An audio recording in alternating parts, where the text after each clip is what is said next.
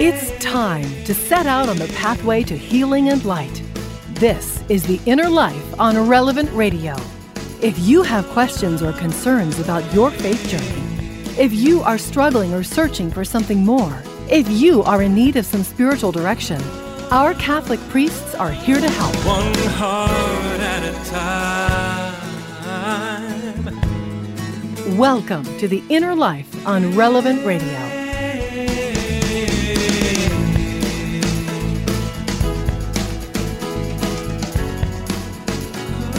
This is indeed The Inner Life here on Relevant Radio and the Relevant Radio app, our hour dedicated each day to spiritual direction, trying to understand how God might be working in our lives, what He is speaking to us, how we understand that, how we apply it in our lives. And today, as we begin our program, uh, so glad to have you here on this first day of the week. Have you ever learned the backstory on how a song was written? You came across what maybe inspired the song or a certain meaning behind that song that you didn't know at first. And then when you do have that understanding of why a song was written, if there's that meaningful story behind it, that song can take on even more meaning for you. I remember hearing the story behind a hymn that I grew up singing in the church that I attended. This was before I was Catholic, but I've also heard this sung in different Catholic parishes too. And when I learned the story behind it, made me appreciate the lyrics more than ever. The song is It Is Well with My Soul, written by a man named Horatio Spafford.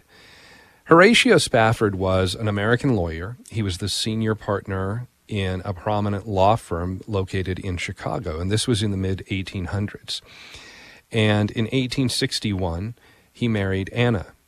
And Horatio and Anna, over the next ten years, they had five children, four daughters and a son. Now, sadly, their son, Horatio Junior, he died of scarlet fever. This was in eighteen seventy. He was only four years old. And this was the first in a series of tragic events that befell Horatio and Anna.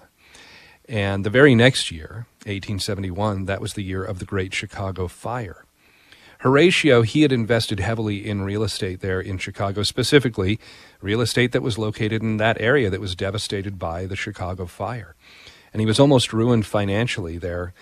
And then two years later, in eighteen seventy-three, there was a financial crisis in Europe and North America, and that was so bad that here in the U S, it was actually called the Great Depression. That was up until nineteen twenty-nine, when that financial depression was even worse and took over the title, but really, really bad time financially.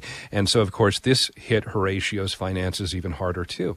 So you can probably imagine that Horatio and Anna, they're feeling like the world just keeps dealing them hardship after hardship.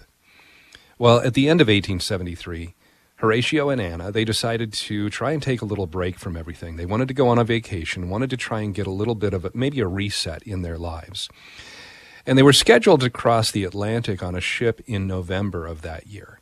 But right before they were supposed to set sail, Horatio, he found himself dealing with business problems, and it looked like the vacation would have to be put on hold.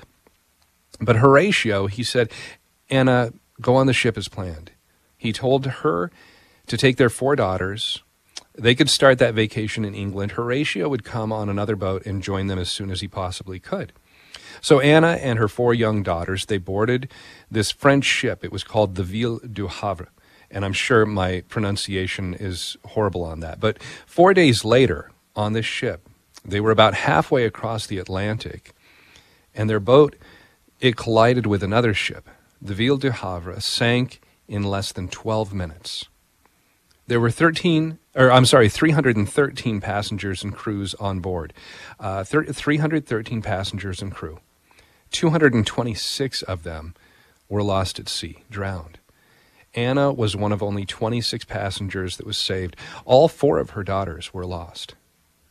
And so several days later, when Anna reached Cardiff in Wales, she sent a short telegram back to Horatio, and it had only six heartbreaking words. She wrote, "Saved alone. What shall I do?" As soon as it was possible, Horatio, he ended up boarding another ship to be able to join Anna there in England. Now, the captain of this vessel, he knew that as Horatio was traveling, he had lost his daughters there. And in an effort to try and comfort Horatio, the captain called him to the bridge in the middle of their journey. The captain spoke condolences, and he pointed out they were now starting to, to approach that spot where the ship that had Horatio's daughter, where it went down. And Horatio, he went back to his cabin on the ship, and he began to write a poem. And the first words say this: "When peace, like a river, attendeth my way, when sorrows, like sea billows, roll, whatever my lot, thou hast taught me to say, it is well, it is well with my soul." How can someone write words like this, saying that it is well with my soul, when they're in the midst of financial ruin, when they've lost all of their children? This is a peace, this is a trust that goes beyond human ability. Is it really possible to have this kind of peace in the face of overwhelming tragedy? Well, this is what we want to discuss today here on The Inner Life, the comfort that God provides for us in the midst of sorrow, in the midst of difficult circumstances. And joining us is our spiritual director for this hour. Father Matthew Widder is back with us once again. Father Matthew is a priest in the Archdiocese of Milwaukee. He's the pastor of Saint John Newman's, Saint William's, Saint Joseph's, and Saint Mary's parishes in Waukesha, Wisconsin. Father Matthew, so glad to have you back with us here on The Inner Life today. Good to be back on the show, Josh, and that that's a powerful story. I didn't did not know the the context for that that song. That's that's that's gut wrenching and, and beautiful at the same time.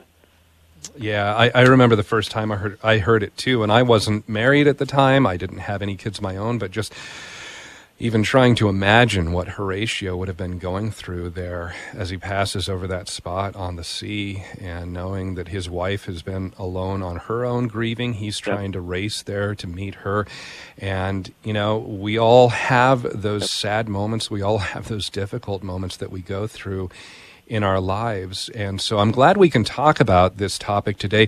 Uh, one of the things that it might be good to start with, Father, is kind of this, maybe a basic understanding, a, a principle that all of us, we are going to deal with sorrow. We're going to deal with difficulty in our lives at some point. We shouldn't go through life with this false notion that we won't ever experience any sort of hardships.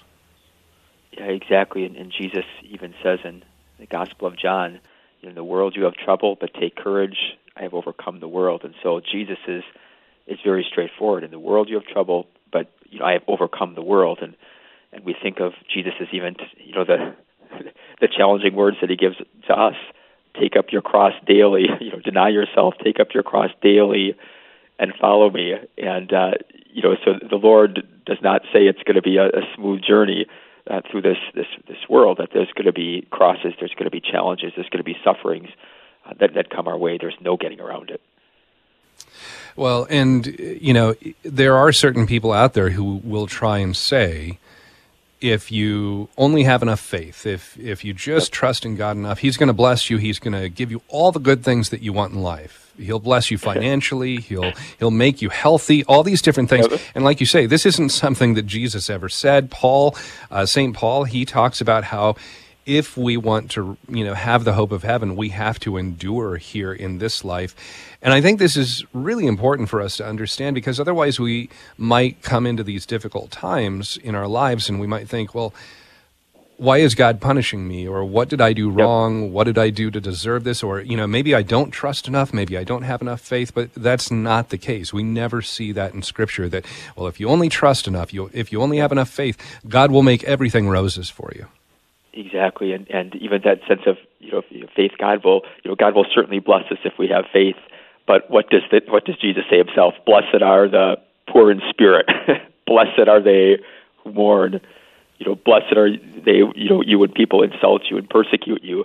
You know, and so the Lord kind of flips blessings completely upside down from what we'd what we might might anticipate. And and I think that thought when we when we take on just sufferings in, in so many different ways and in so many different levels. I think we all feel, you know, there's a great story in, the, in, in chapter twelve of the Gospel of John where where Lazarus had just died, a dear friend of Jesus and the brother of, of Martha and Mary. And, and you know, Mary says some, some piercing words: "Lord, if you had been here, you know, my brother would not have died."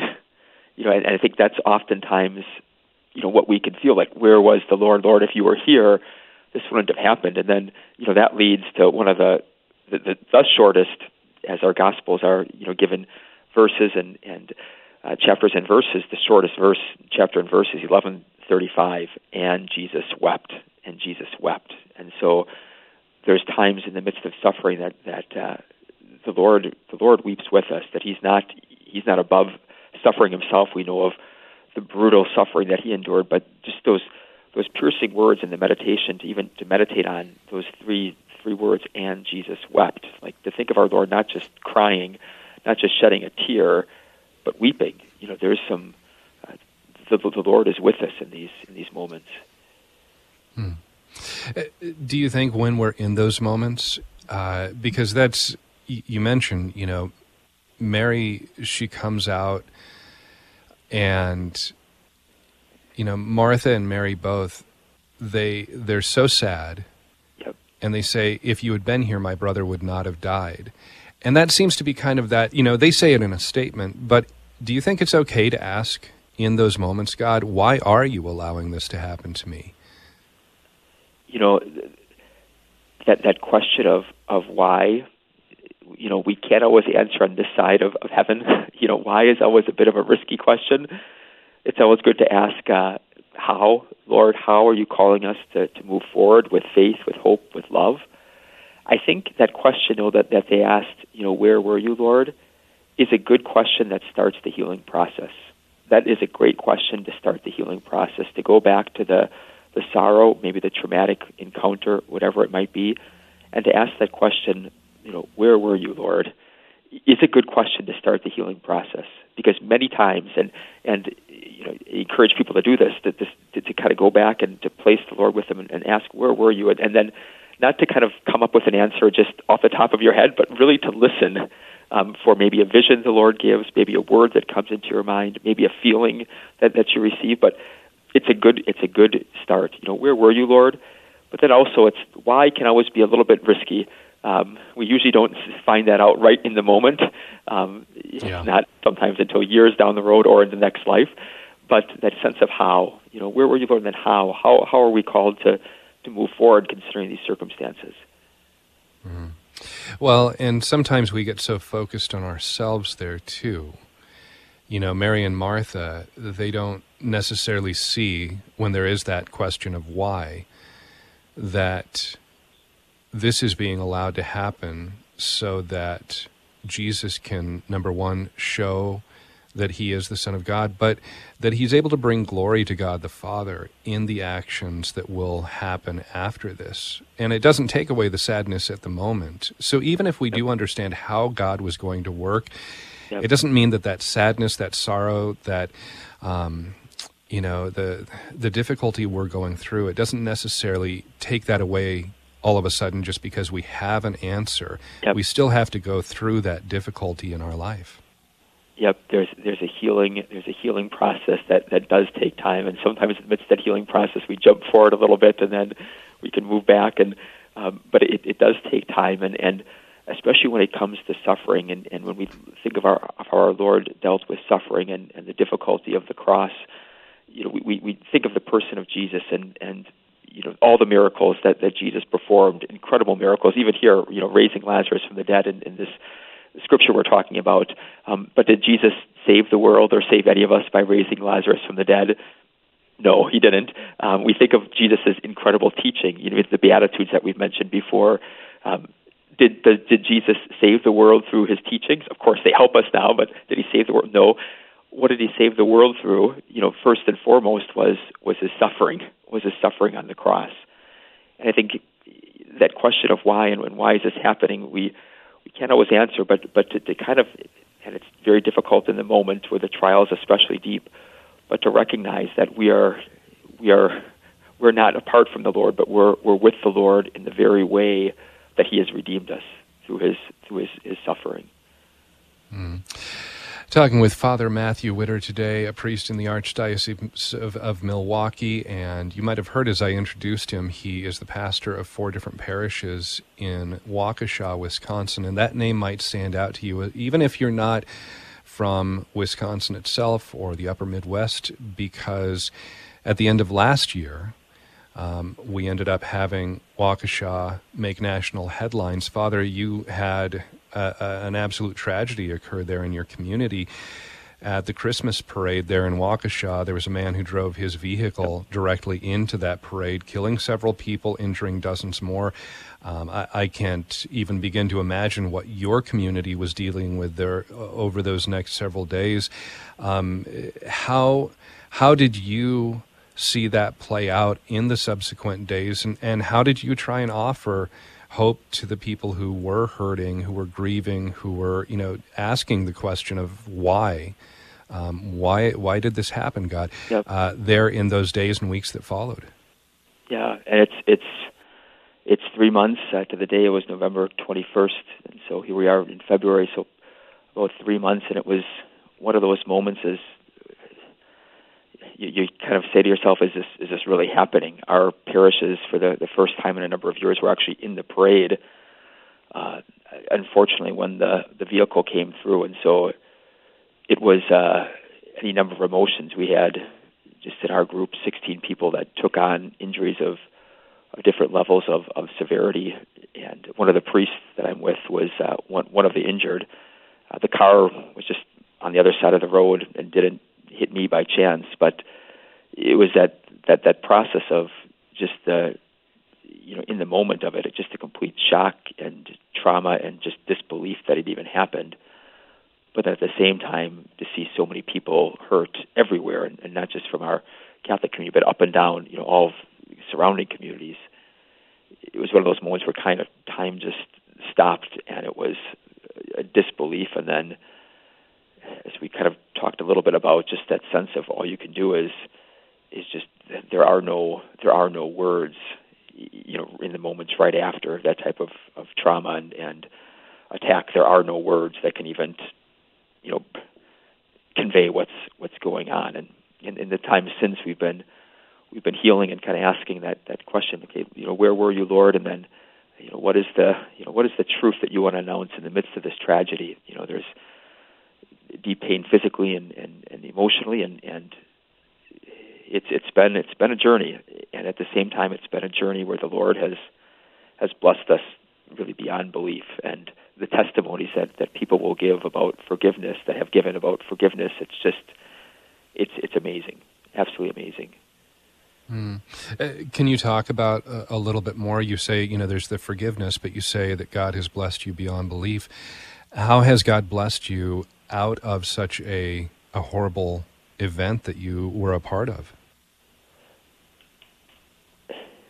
You know, as difficult as it is, there's something that binds people together when you go through something like that. There's kind of a, a bonding that, that takes place, whether people are there or in support, and, and, and you kind of have this sense of, you know, sometimes in this world we get caught up in really, really little, minute details of things that we're upset about or disagree about. And, you know, in those moments, you know, the sense is, how can I help? Like, how can I help? How can I show a sense of love and support? And any number of, you know, different things that might separate people, like, just at that moment, like, they didn't matter. You know, that, that sense of uh, that, that love that, that poured through in the midst of that. And you know, even to hear testimonies about people who were who were struck by the car and uh, had really miraculous things happen, not to be severely hurt. I mean, those things are encouraging, and just, you know, looking to Christ, looking to Christ, and, and you know, trusting in in our Lord, and and and that's the beautiful thing. Many so many people say, I don't know how people can get through this without faith, because, you know, our faith tells us the Lord, even in the midst of the the, the absolute darkness, is there, and, and we've. We've seen it. Is it, you know, is is everyone all better and everything is great? Not yet, but uh, but God has been very, very present. Talking with Father Matthew Widder today here on The Inner Life, discussing how we can trust and look to God for His help, His comfort, the peace that He gives when we go through those very difficult times in our lives. And how about you? When did God help you as you were going through that difficult time in your life? How did your faith help when maybe things looked a little hopeless? How did God give you that peace, give you that comfort in that moment? Maybe you're going through that difficult time right now, and you're not feeling that comfort or that peace in your life, and you'd like some encouragement, some advice, maybe some insight on how God might be speaking to you in this moment, you can call in and talk with Father Matthew Widder.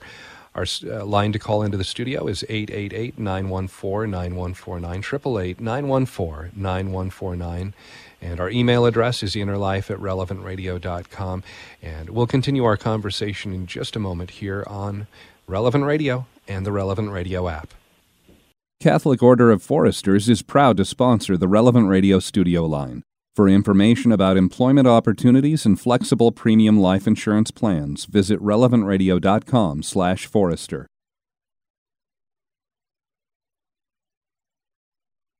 Whatever my life, thou hast taught me to say, it is well, it is well with my soul. It is well, it is well with my soul, with my soul. Are you able to say that in your life? It is well with my soul, even when difficulties arise, even when those tough moments come up. Are you able to say, it's all right, I have my faith, I have my trust in God. God is going to provide in the way that He sees best for me. It's not an easy thing to say, not at all. Uh, and that's what we're talking about today here on The Inner Life. Hi, I'm Josh Raymond, and our spiritual director for the hour, Father Matthew Widder, a priest in the Archdiocese of Milwaukee. And how has God worked in your life so that when you were going through that difficult time, He gave you that peace, that comfort? You were able to say, it is well with my soul. Or maybe you're going through that time right now, and it's something that you're not sure how you're going to get through. It's, it is a difficult time for you. You're looking for that comfort, for that peace, and you're not seeing it right now, and you'd like to talk with Father Matthew Widder. You can call in at eight eight eight, nine one four, nine one four nine, eight eight eight, nine one four, nine one four nine. Uh, Father, one of the things that I wanted to go back to, as you were talking about um, you and those you know, your community, uh, you know, in your parishes there, going through that tragedy at the Christmas parade in Waukesha, um, that we've been healing. It's it's an ongoing, um, ongoing process for you. And as you're saying that, I you know, we might have an event that is tragic in our lives, but whatever it is, sometimes we might not be able to move fully on from that event. And I'm thinking of a parent who has lost a child, maybe somebody who's been abused, especially by somebody that they, they would have trusted, that should Yep. have been a, a trusted person. They might be able to experience some healing to a certain degree, but there's still going to be scars, there's still going to be wounds. Um, if we're done with the actual trauma, if the thing that caused that suffering is in the past, but we're left with the aftermath, we're still trying to kind of pick up the pieces of our life. Uh, any advice on steps that we might be able to do initially that can help us be able to begin that healing from the suffering we've gone through? Oof, there's there's a lot to, to, to be said about that, and a lot of different uh, a lot of different ways to, to go with that. I think first of all, the the instinct that we all have as, as human beings, and especially in, in, in deep traumas like like even mentioned with with abuse, is that many times the trauma is so deep and so vulgar almost in a way, and so incomprehensible that our mind actually will almost block it out. Like our mind will literally block it out, and sometimes not not even have memories of it. And it's kind of the mind's way of even being merciful in a way of, of kind of blocking some of the things. But at the same time, our Our body carries that with us. Our minds carry that with us, and it and it wants to, to kind of come out and, and be healed. And so there's there's such a delicate process of of uh, of addressing our wounds and, and ministering to our wounds, because many times, just like you know, if like a physical wound, let's say you know someone has a bruise and someone you know t- your arm hurts and someone touches your arm, and just a little touch, ouch, you know, right? There's that instinct, ouch, you know, um, you know. And sometimes the, our wounds can be so deep that just the smallest little poke at it, um, smallest little trigger can kind of bring bring things back to the surface. And the Lord does want to minister uh, to those wounds. And it's, like you've alluded to, it's not something that often happens in a in a split moment where everything is, is better. But the Lord, we can even see the, the example of when he when he encounters the, the apostles and he encounters Thomas, and and he, he doesn't hide his wounds, but he, he shows them his wounds. In some sense, the wounds are even like a source of, you know, they become a source of victory. Like the, the deepest, deepest hurt was then a source of victory. And even, in, you know, inviting Thomas to, like, you know, put your hand, you know, in, into my side even, you know. And so there's there's that, you know, that's kind of the, the healing process of, of of letting the Lord, letting the Lord kind of touch and, and minister to the wounds, recognizing that our wounds, you know, don't disgust the Lord, don't, don't turn, turn the Lord away from us, uh, but the Lord ministers to us uh, w- within our wounds. Mm. You know, as you're talking about that, when these moments, when they hit us, especially if they hit us out of the blue, you know, something mm-hmm. we just absolutely never expected, and a lot of times that's how it is. Mm-hmm. Um, everything seems to be going fine, and then in a single moment, there's a tragedy that just changes everything in our life. You know, we're on a completely different trajectory after that. Um, when we find ourselves feeling helpless in those moments, this might be that time where all of a sudden we find ourselves turning to prayer, maybe in a way that we never had before. And that could be a way that God is working in our lives to draw us back to himself, even in the midst of sad circumstances. Um, you know, I, I, I mean, I, I suppose it could go the other way too. You know, somebody could get angry at God in those moments. There's different ways that people deal with loss and with grief. Um, but as you talk about, you know, Jesus shows the wounds that he suffered, and there's a reason that we call the Friday he died on the cross, we call it Good Friday, because the ultimate good came out of it. Um, As you've been working with different people, walking through some of these difficult times, what's the response that you've seen? You mentioned seeing people be able to express forgiveness, especially related to the, yep. the Christmas parade uh, tragedy that happened there in Waukesha. Has that been more the overwhelming? Has God been able to work in those the lives, the hearts of people? Or has there been some anger and people who, I, I guess, become resistant to God? Yeah, and it's it's... there's definitely been forgiveness that has come out. There's definitely been that confusion and just the deep, and you mentioned great insight about, about Good Friday. You know, what does Good Friday do? But it kind of, it, it's just like, you know, if you can kind of picture a pit, and it's just kind of going into the absolute pit of darkness on Good Friday. And then we think of Holy Saturday, and just to kind of image, to, to kind of picture a pit. And, and if we think of, you know, Holy Saturday from the, the vision or the, the mindset of, of the disciples, Um, you know, we know, looking back, we know, okay, like when we celebrate Holy Saturday now, we say, yes, praise God, Easter is almost here, my Lenten fast is over. Like, we know, uh-huh, you know, right, that, that right. like Easter is right around the corner. Like, yes, like we have a, you know, Lenten fast is over, praise God. You know, but for the, the first disciples, you know, the apostles, you know, they, they had heard Jesus say, I'll rise in three days, but they didn't, you know, they didn't actually know exactly what that meant. And so if we can think of like Holy Saturday for them, it was the absolute pit of darkness. They did not, you know, necessarily know that, that Easter was right around the corner, you know, in a day. But it was the absolute pit of darkness and kind of uncertainty, despair, you know, hopelessness, you know, feeling maybe abandoned, you know, all those things. But I think many times in our in our sorrows and our sufferings, that's that's what happens to us. We we kind of, uh, you know, we, we go into that that pit, and, and and this is something that's I think important to say, is that if we find ourselves in our in that pit, that's okay. And and with, within our context here too, there's like, yep, that's that's definitely a reality that's that's still playing out, where we might find ourselves in that in that pit where, you know, why is this happening? And, you know, why did my my child have to witness this? Why did my child get hurt? Um, you know, so there's there's that pit, and and there's an uncertainty, because we say like, well, is this ever going to get better? Is this ever going to get better?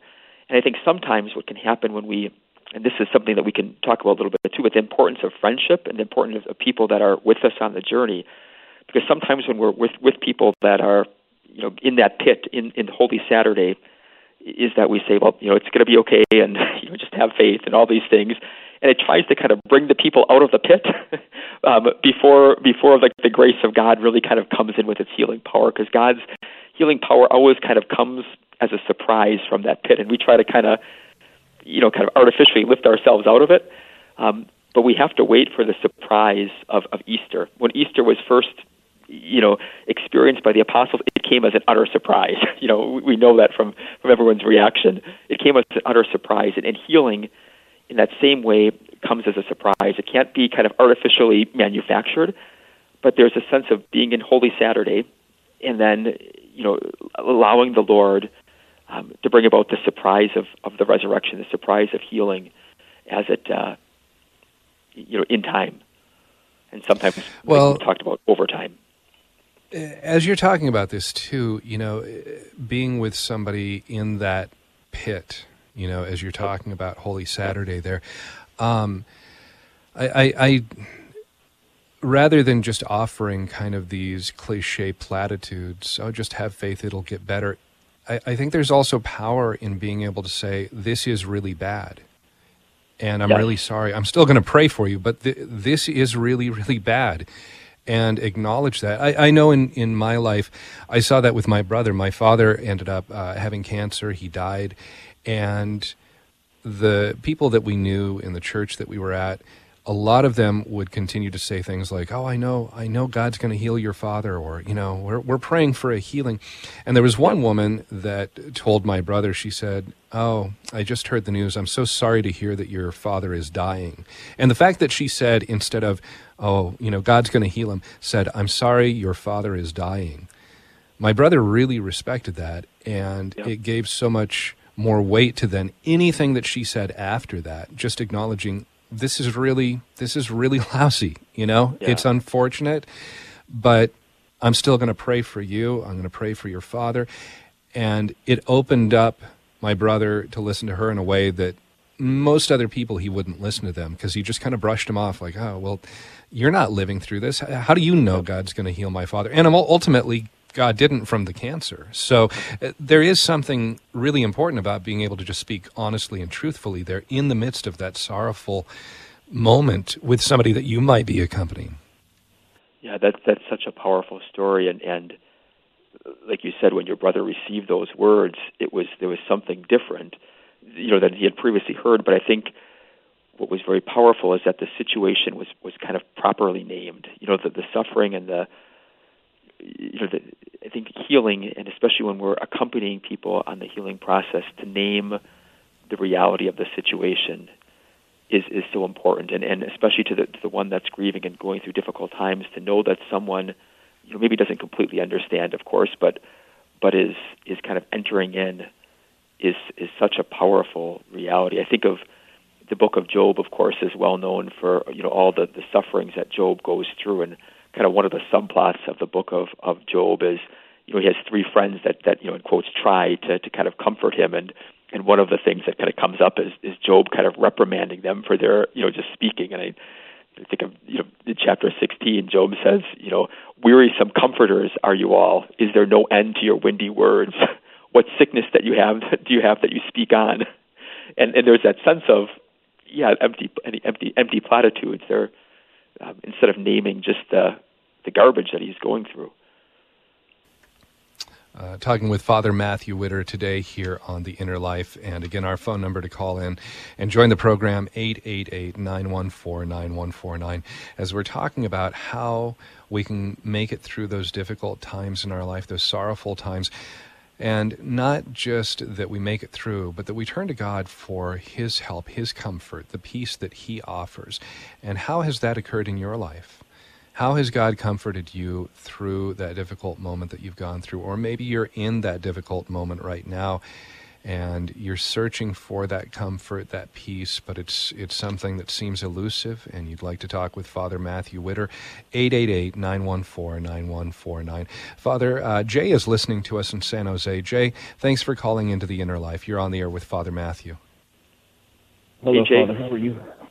Doing well. Thanks for calling. Um, thank you. Thanks for taking my call. Um, so what we're going through is... Uh, Um, we lost our baby two and a half years ago. It was a stillbirth, and my wife almost died on the table. And uh, uh, we, were, we seemed to be okay. You know, there was sorrow, and um, I'm a military guy. I was also a law enforcement officer, so going to counseling was not something I thought of. Um, my wife didn't go either.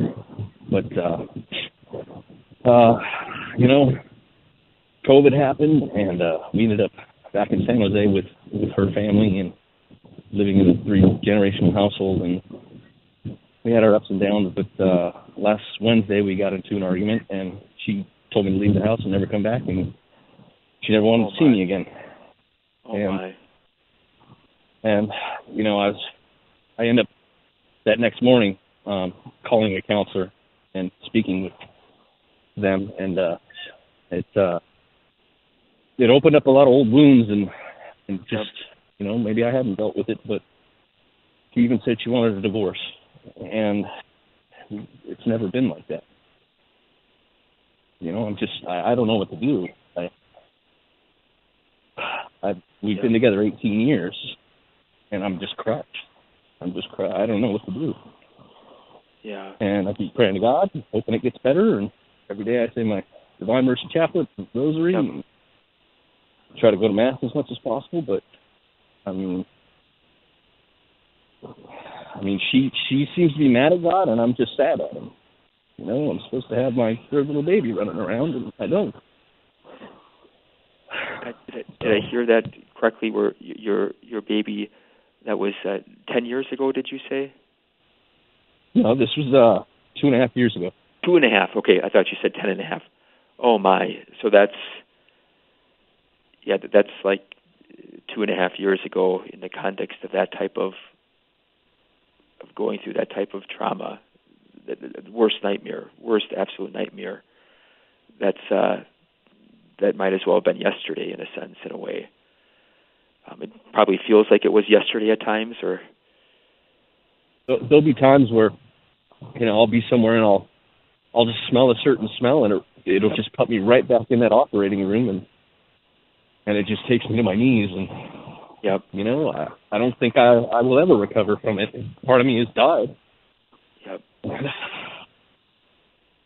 As a father, You want to, you know, you want to protect, you want to love, you want to watch over your wife and, and any children, and, and there can even be a sense of, you know, as a dad, even kind of that, that identity too is, is kind of can be can be questioned sometimes. Um, you know, with with couples, the deepest the deepest cross that any couple can face is is the death of a child. The death of a child. Uh, there's no greater suffering. So what you and your wife are going through is probably the most, you know, the deepest type of, of cross that you can go through together. You mentioned, uh, you know, old wounds. Like you, you did reach out to a counselor recently, and some old wounds came up. Wounds from uh, from the, the death of your child, or even going back further, even, if I can ask. Uh, I mean, I. I have some P T S D from both yep. the policing and the military, but uh, no, the worst thing I've ever been through is holding my dead baby. It's the worst thing I've ever, ever had, ever faced. Yep. I know that there's, uh, I'm sure there are a lot of people listening right now that that are right with you and, and are and are you know, shedding a tear and, and saying, "Yep, we've." We've been there. We've been there, and and what you just said, you know, even worse than the, the, the P T S D and the, the, the trauma of what you went through in the, in the armed forces was was holding your dead child. That's that kind of goes right into the the darkness, right into the absolute darkness. You mentioned your many times with with couples, and I think you kind of alluded to this a little bit. Is that how you know? How you, how you deal with it many times can be different. Sometimes someone is more vocal about it. Sometimes someone just kind of buries it, never talks about it. And um, it, it sounds like you and your wife have have had different ways of, of dealing with that. Would that would that be true? Yes, that's very true. She's uh, she's mad at God, and you know we're Catholic. She's she doesn't want to go to Mass anymore. She's just very angry about it. And I know that you know as long as they're not lukewarm. At least we're thinking about them, so I'm I'm just praying for things to get better, and she's just mad at him. So yep. And to be to be mad at God, you know, first of all, God is big enough that God can God can deal with our anger. You know, God can deal with our just the, the most important part of, of, of healing is to to start with the reality of whatever it is that we might be feeling. You know, whatever the reality is, you know, to start with that reality. Because I think sometimes in our lives, God, uh, you know, we kind of, I don't know, say the, you know, what we think are the, the right words or whatever, and, and God is kind of looking at us saying, you know, okay, just tell me what you really think. You know, I, I can deal with it. Tell me what you really think. And I think that's part of this process that that you know, for your wife needs to be opened up, is just, yep, okay, mad at God, but then continue to, to go with that, continue to expand on that, you know, um, don't just get caught there. And, and sometimes that's what happens. We get, we kind of get caught, and it's like, okay, Lord, help me to, though it's not, doesn't make things better in the moment, but to continue to have that, that sense of an open heart. You, your faith, um, it sounds like the faith, you mentioned praying the rosary and the Divine Mercy Chaplet. Has the Lord, you know, in the midst of your prayer and kind of given you a, a sense of of, uh, of consolation? I, I know it doesn't bring your, your child back, but is there any consolation that you've gotten at, at this point? No, and you know, she wants a divorce now, and it's just, I like I said, it came out of the blue. We were having just a, an argument. It just escalated, and then bam. And I mean, I think a lot of things are tied together with it, but at the end of the day, she doesn't want to be with me, and I mean, I still love her, and of course I love my my my kids. I got a seven-year-old and a ten-year-old, and and I don't want to be divorced. You know, she's the love of my life, and yep. And I don't know why she doesn't want to be with me anymore. And your your two other kids, I can imagine too, with you know being about five and seven or eight when when your child was was delivered that died. You know, they knew, you know, mom was, was pregnant, and they were expecting to see their, you know, their brother or sister, and, and they probably have a little bit of of hurt as well, right? Yeah, my uh, my five-year-old, he was five-year-old at the time, you know, and he would just say, I, I miss my brother. I miss my brother. Yep. And, you know, of course, we never let him see him in that state. But, yeah, he knew, and yeah. One of the things, Jay, that I can encourage you on is you're you're you're right in the pit of that kind of Holy Saturday, just that, that darkness, is, you know, talking to someone and processing and starting to kind of touch some of the wounds, some of the wounds that are there. You can't you can't control your wife. You can't force her to do anything at this moment. Um, but what you can seek to do is is seek to heal. Is seek to find some healing from those wounds. And the beautiful thing about God, you know, yep, sometimes in the short term, it seems like we're losing. It seems like we've we've lost the battle. Um, but for God, nothing is ever all lost. Nothing is ever all lost. Um, and so for this moment, you can't you know, force your wife to do anything.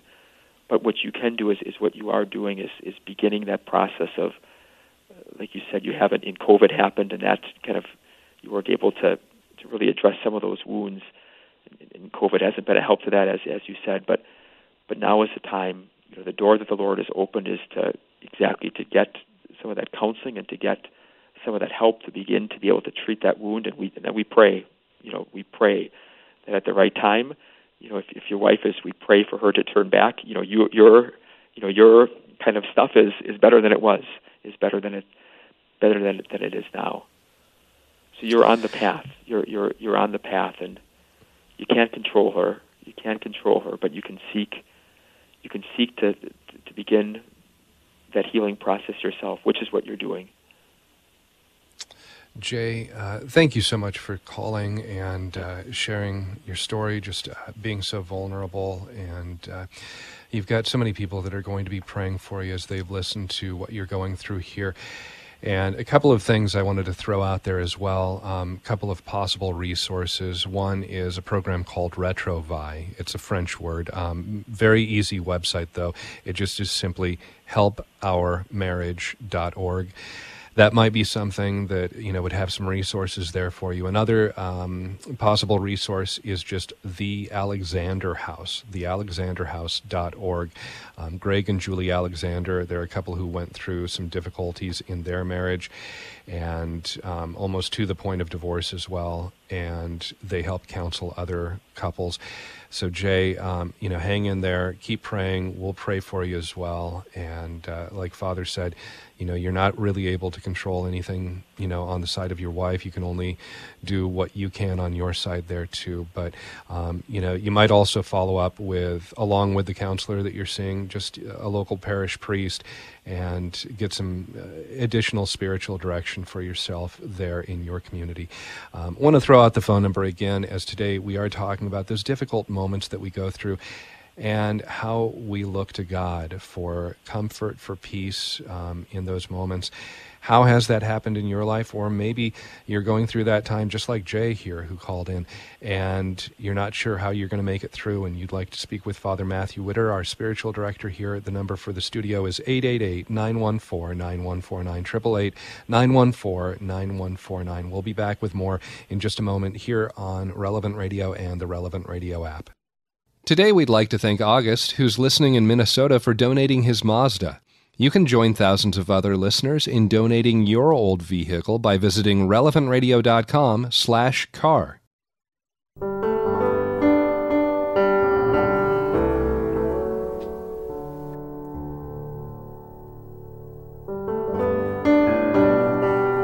Welcome back to The Inner Life today here on Relevant Radio and the Relevant Radio app. I'm Josh Raymond, and our spiritual director for the hour, Father Matthew Widder. Our phone number here in the studio, eight eight eight, nine one four, nine one four nine, eight eight eight, nine one four, nine one four nine. And today talking about those difficult times, those sorrowful times, those challenging times that we might face in our lives, and how we can turn to God, how our faith can help us through those moments. And I uh, just spoke with Jay before the break here. And Jay, if you're still listening, um, just wanted to let you know, a lot of people calling in just wanting to encourage you, wanting to let you know they'll be praying for you. Um, It's just such a wonderful community that we have here on The Inner Life and at Relevant Radio at large. So um, thank you for those of you who have called in, uh, wanting to just uh, say those encouraging words to Jay and lift him up in your prayers. And uh, Father, uh, before we go back to the phones, and we're getting quite short on time here, but, you know, Saint Paul, he talks in his letter to the Philippians about a peace that God provides that surpasses our understanding. Uh, th- this is one of those things where he, he prefaces it by saying that we shouldn't have anxiety, but in everything, by prayer, by petition, with thanksgiving, we should make our requests known to God. And then that's where he says, then the peace of God that surpasses all understanding will guard our hearts and our minds in Christ Jesus. In the moment, it might not seem like that peace really is there. If we are in that difficult moment and that peace seems lacking, how can we maybe kind of take a step back and say, what is God saying to me in this moment? And how can I look for that peace that he is offering? Yeah, yeah, because Saint Paul is, is calling our minds to that, that supernatural peace that makes, you know, no sense from sometimes the circumstances that, that we endure. You know, Saint Paul is, is, is putting out that example that there is a there's a peace that surpasses what we can do on our own, and that comes from from the Holy Spirit. It comes from the Holy Spirit, and so there's a there's a great book. It's it's kind of one of those classic books that it's not necessarily well known, but it's kind of a book that Catholics like to pass on at, at certain times. But it's a, a great book by Father Jacques Philippe, Searching for and Maintaining a Sense of Peace. Father Jacques Philippe, Searching for and Maintaining a Sense of Peace, and And one of the chapters is simply, there is no good reason to lose your sense of peace. And, you know, sometimes we we, we kind of feel like, ugh, like we, we kind of give our, our sense of peace away a little bit too easily.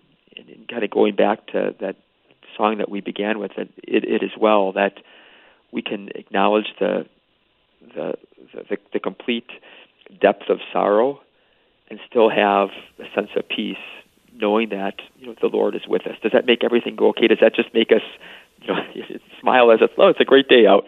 we acknowledge the, the depth of the situation, but we also recognize that the Lord, the Lord can give us a peace that we can't, through our own willpower, we can't attain. It's a gift right. from, from the Holy Spirit. It's a fruit of the Holy Spirit. Father, uh, we're down to our last uh, thirty seconds here. Could I ask you to offer a blessing to our listeners as we conclude this hour today? Yeah, we just pray, Lord, for you. Pour forth the fullness of your blessing, especially upon Jay and all those who are suffering, all those who are in the depths of the Spirit right now. May you bless each of us, the Father, the Son, and the Holy Spirit. Amen. Father Matthew Widder, it's always enjoyable to talk with you, and thank you so much for just your, your pastoral words during this hour of looking at difficult moments in our lives. I want to also say thank you to Patrick Alog and Cyrus Simcoe for their help in producing the program today, and want to thank you for listening. If you missed a portion of the program from earlier in the hour, the podcast will be posted here in just a little bit this afternoon. You can find that at relevant radio dot com or on the Relevant Radio app. Stay tuned. We've got Mass that's coming up next, and we'll look forward to seeing you back here again for another hour of spiritual direction on The Inner Life tomorrow. Have a blessed afternoon.